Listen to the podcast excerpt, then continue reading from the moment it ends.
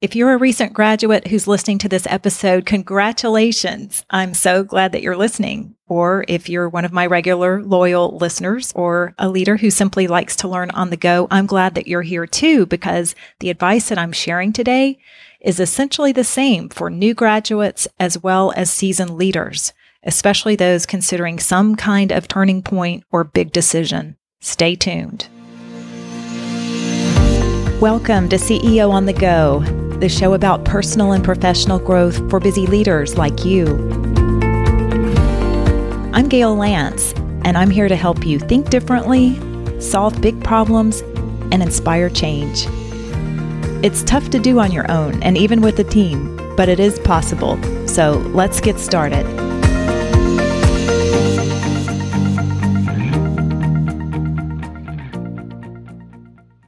Welcome to this episode of CEO on the Go. I hope you had a chance to listen to my previous episode with Marlene Chism called From Conflict to Courage, which happens to be the name of her new book. The subtitle is How to Stop Avoiding and Start Leading. So I encourage you to listen to that one, especially if you have any challenges uh, when you're managing conflict or trying to manage conflict.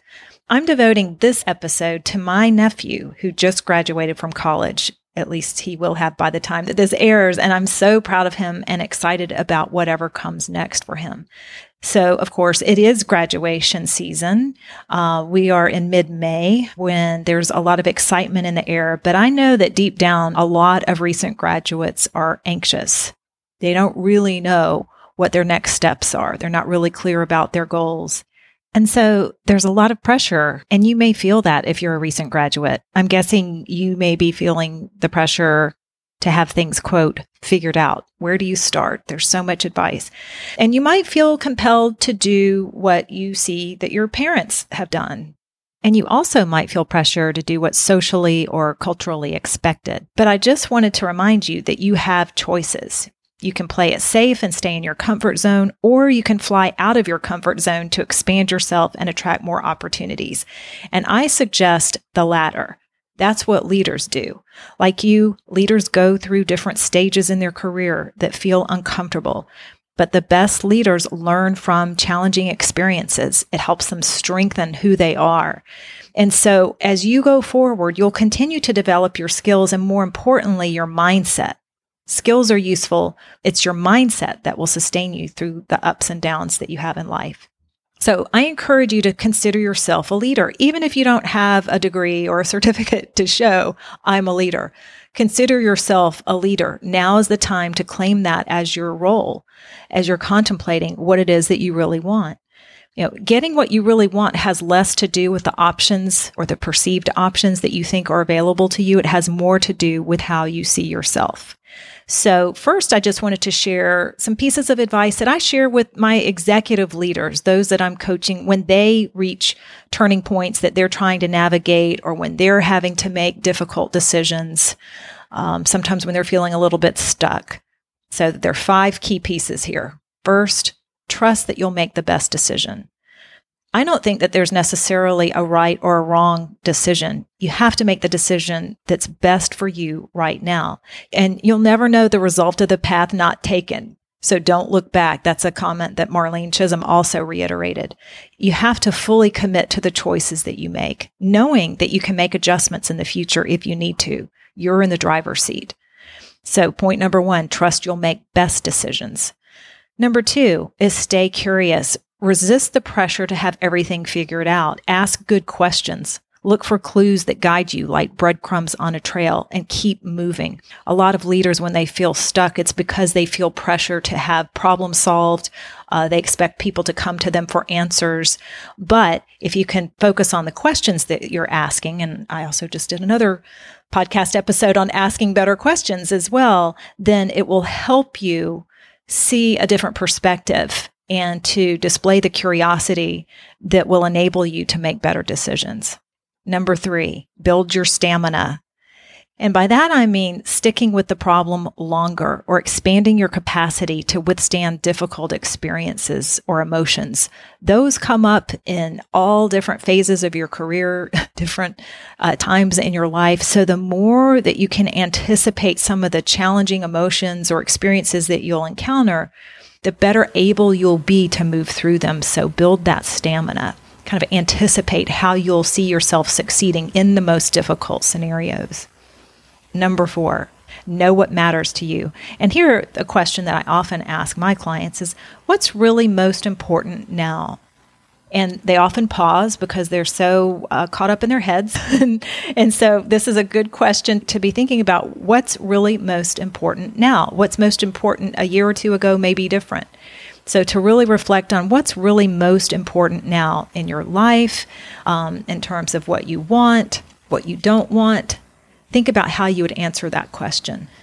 And then finally, number five, be optimistic. Look for the good in people and experiences. Believe that you can have or create what you really want. One of the best ways to do that is, is to literally write down some of your observations about what you appreciate, the, the good that you see. Some of my clients do this on a daily basis, or some of my friends actually keep a notebook and record all the good that's happening. Uh, some people do that on a weekly basis it helps you orient yourself around what's good and what's possible. So, again, it's like strengthening that muscle, looking for the good. Otherwise, it's just too easy to look at what's not working or what's really difficult or what could uh, potentially be perceived as a negative that pulls you down. So, actively looking for what's good is a skill and a strength you can develop ultimately, both the leaders that I work with in businesses and recent graduates must be willing to experiment, experience discomfort, move through fear, focus more on opportunities, and follow the joy. So, if you're a recent graduate, I have some specific advice for you, especially as you're contemplating the work world. And as I share this advice, I'm reflecting on my own personal experience years ago when I graduated college. It was one of the most challenging, confusing, frustrating, anxious times of my life. And then I ultimately ended up studying how people go through transition and go for what they really want through my work with Richard Bolles, who was author of What Color is Your Parachute, kind of a, a guru in the field at the time four pieces of advice for you. One, care less about your resume and more about building relationships. Most people find jobs that they want through the people that they meet, not by posting or sending out resumes. And that's so hard to to follow sometimes because the advice that you hear is make sure you've got your resume looking good and you know that's got to be impressive. Don't worry about your resume. Instead, deliberately seek out relationships and conversations that you can have. You will catapult yourself forward much faster that way. Number two, talk less about your degree and more about what you've learned. There's a difference. You've learned more than you think. And what you know is more valuable than you realize.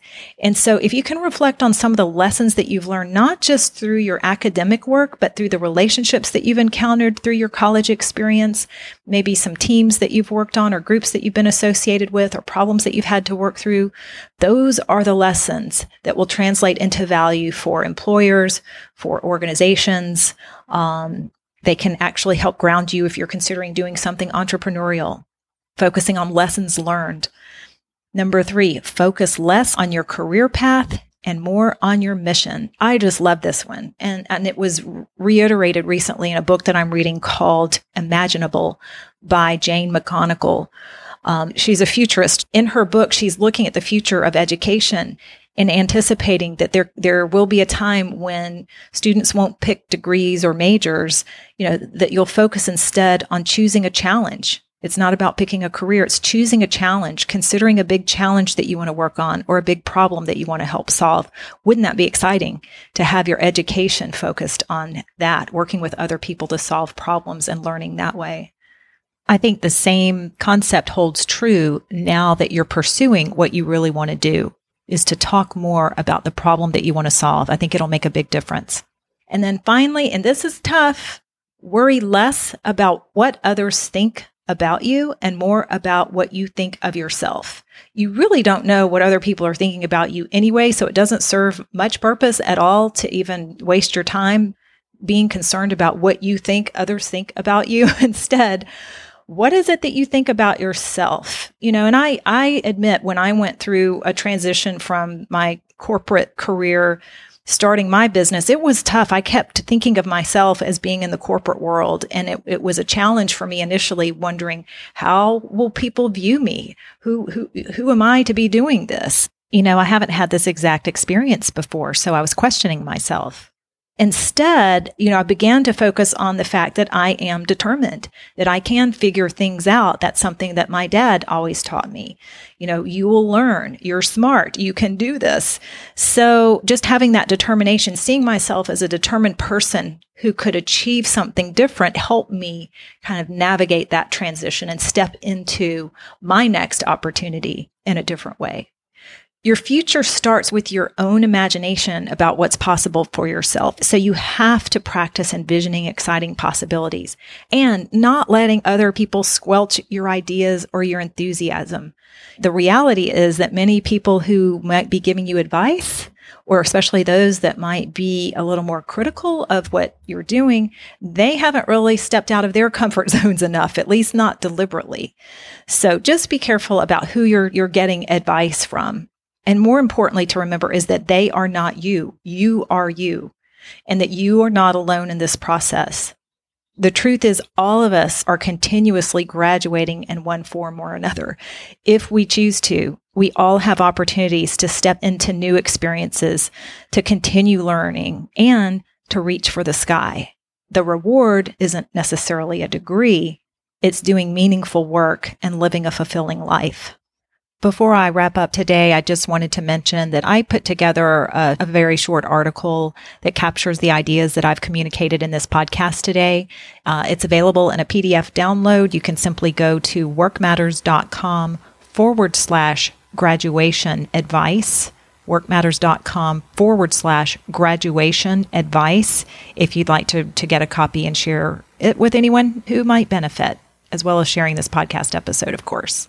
So, whether you're a recent graduate, a long-time listener, or a first time listener, I wish you the best as you determine what's next for you. Just remember not to take things too seriously. It's all a big experiment anyway. So, stay light. And my hope for you is that as you continue your journey, you'll do or pursue the work that matters most to you. Thanks for listening. Thanks for tuning in. And as always, be sure to share this episode with someone else who might benefit or leave a review. You can join my email list by going to workmatters.com so you don't miss an episode. And there you can learn more about ways we serve mission driven leaders like you. If there's a challenge you want to discuss, I'd love to hear from you. In the meantime, keep growing as a leader, inspiring change, and doing the work that matters to you.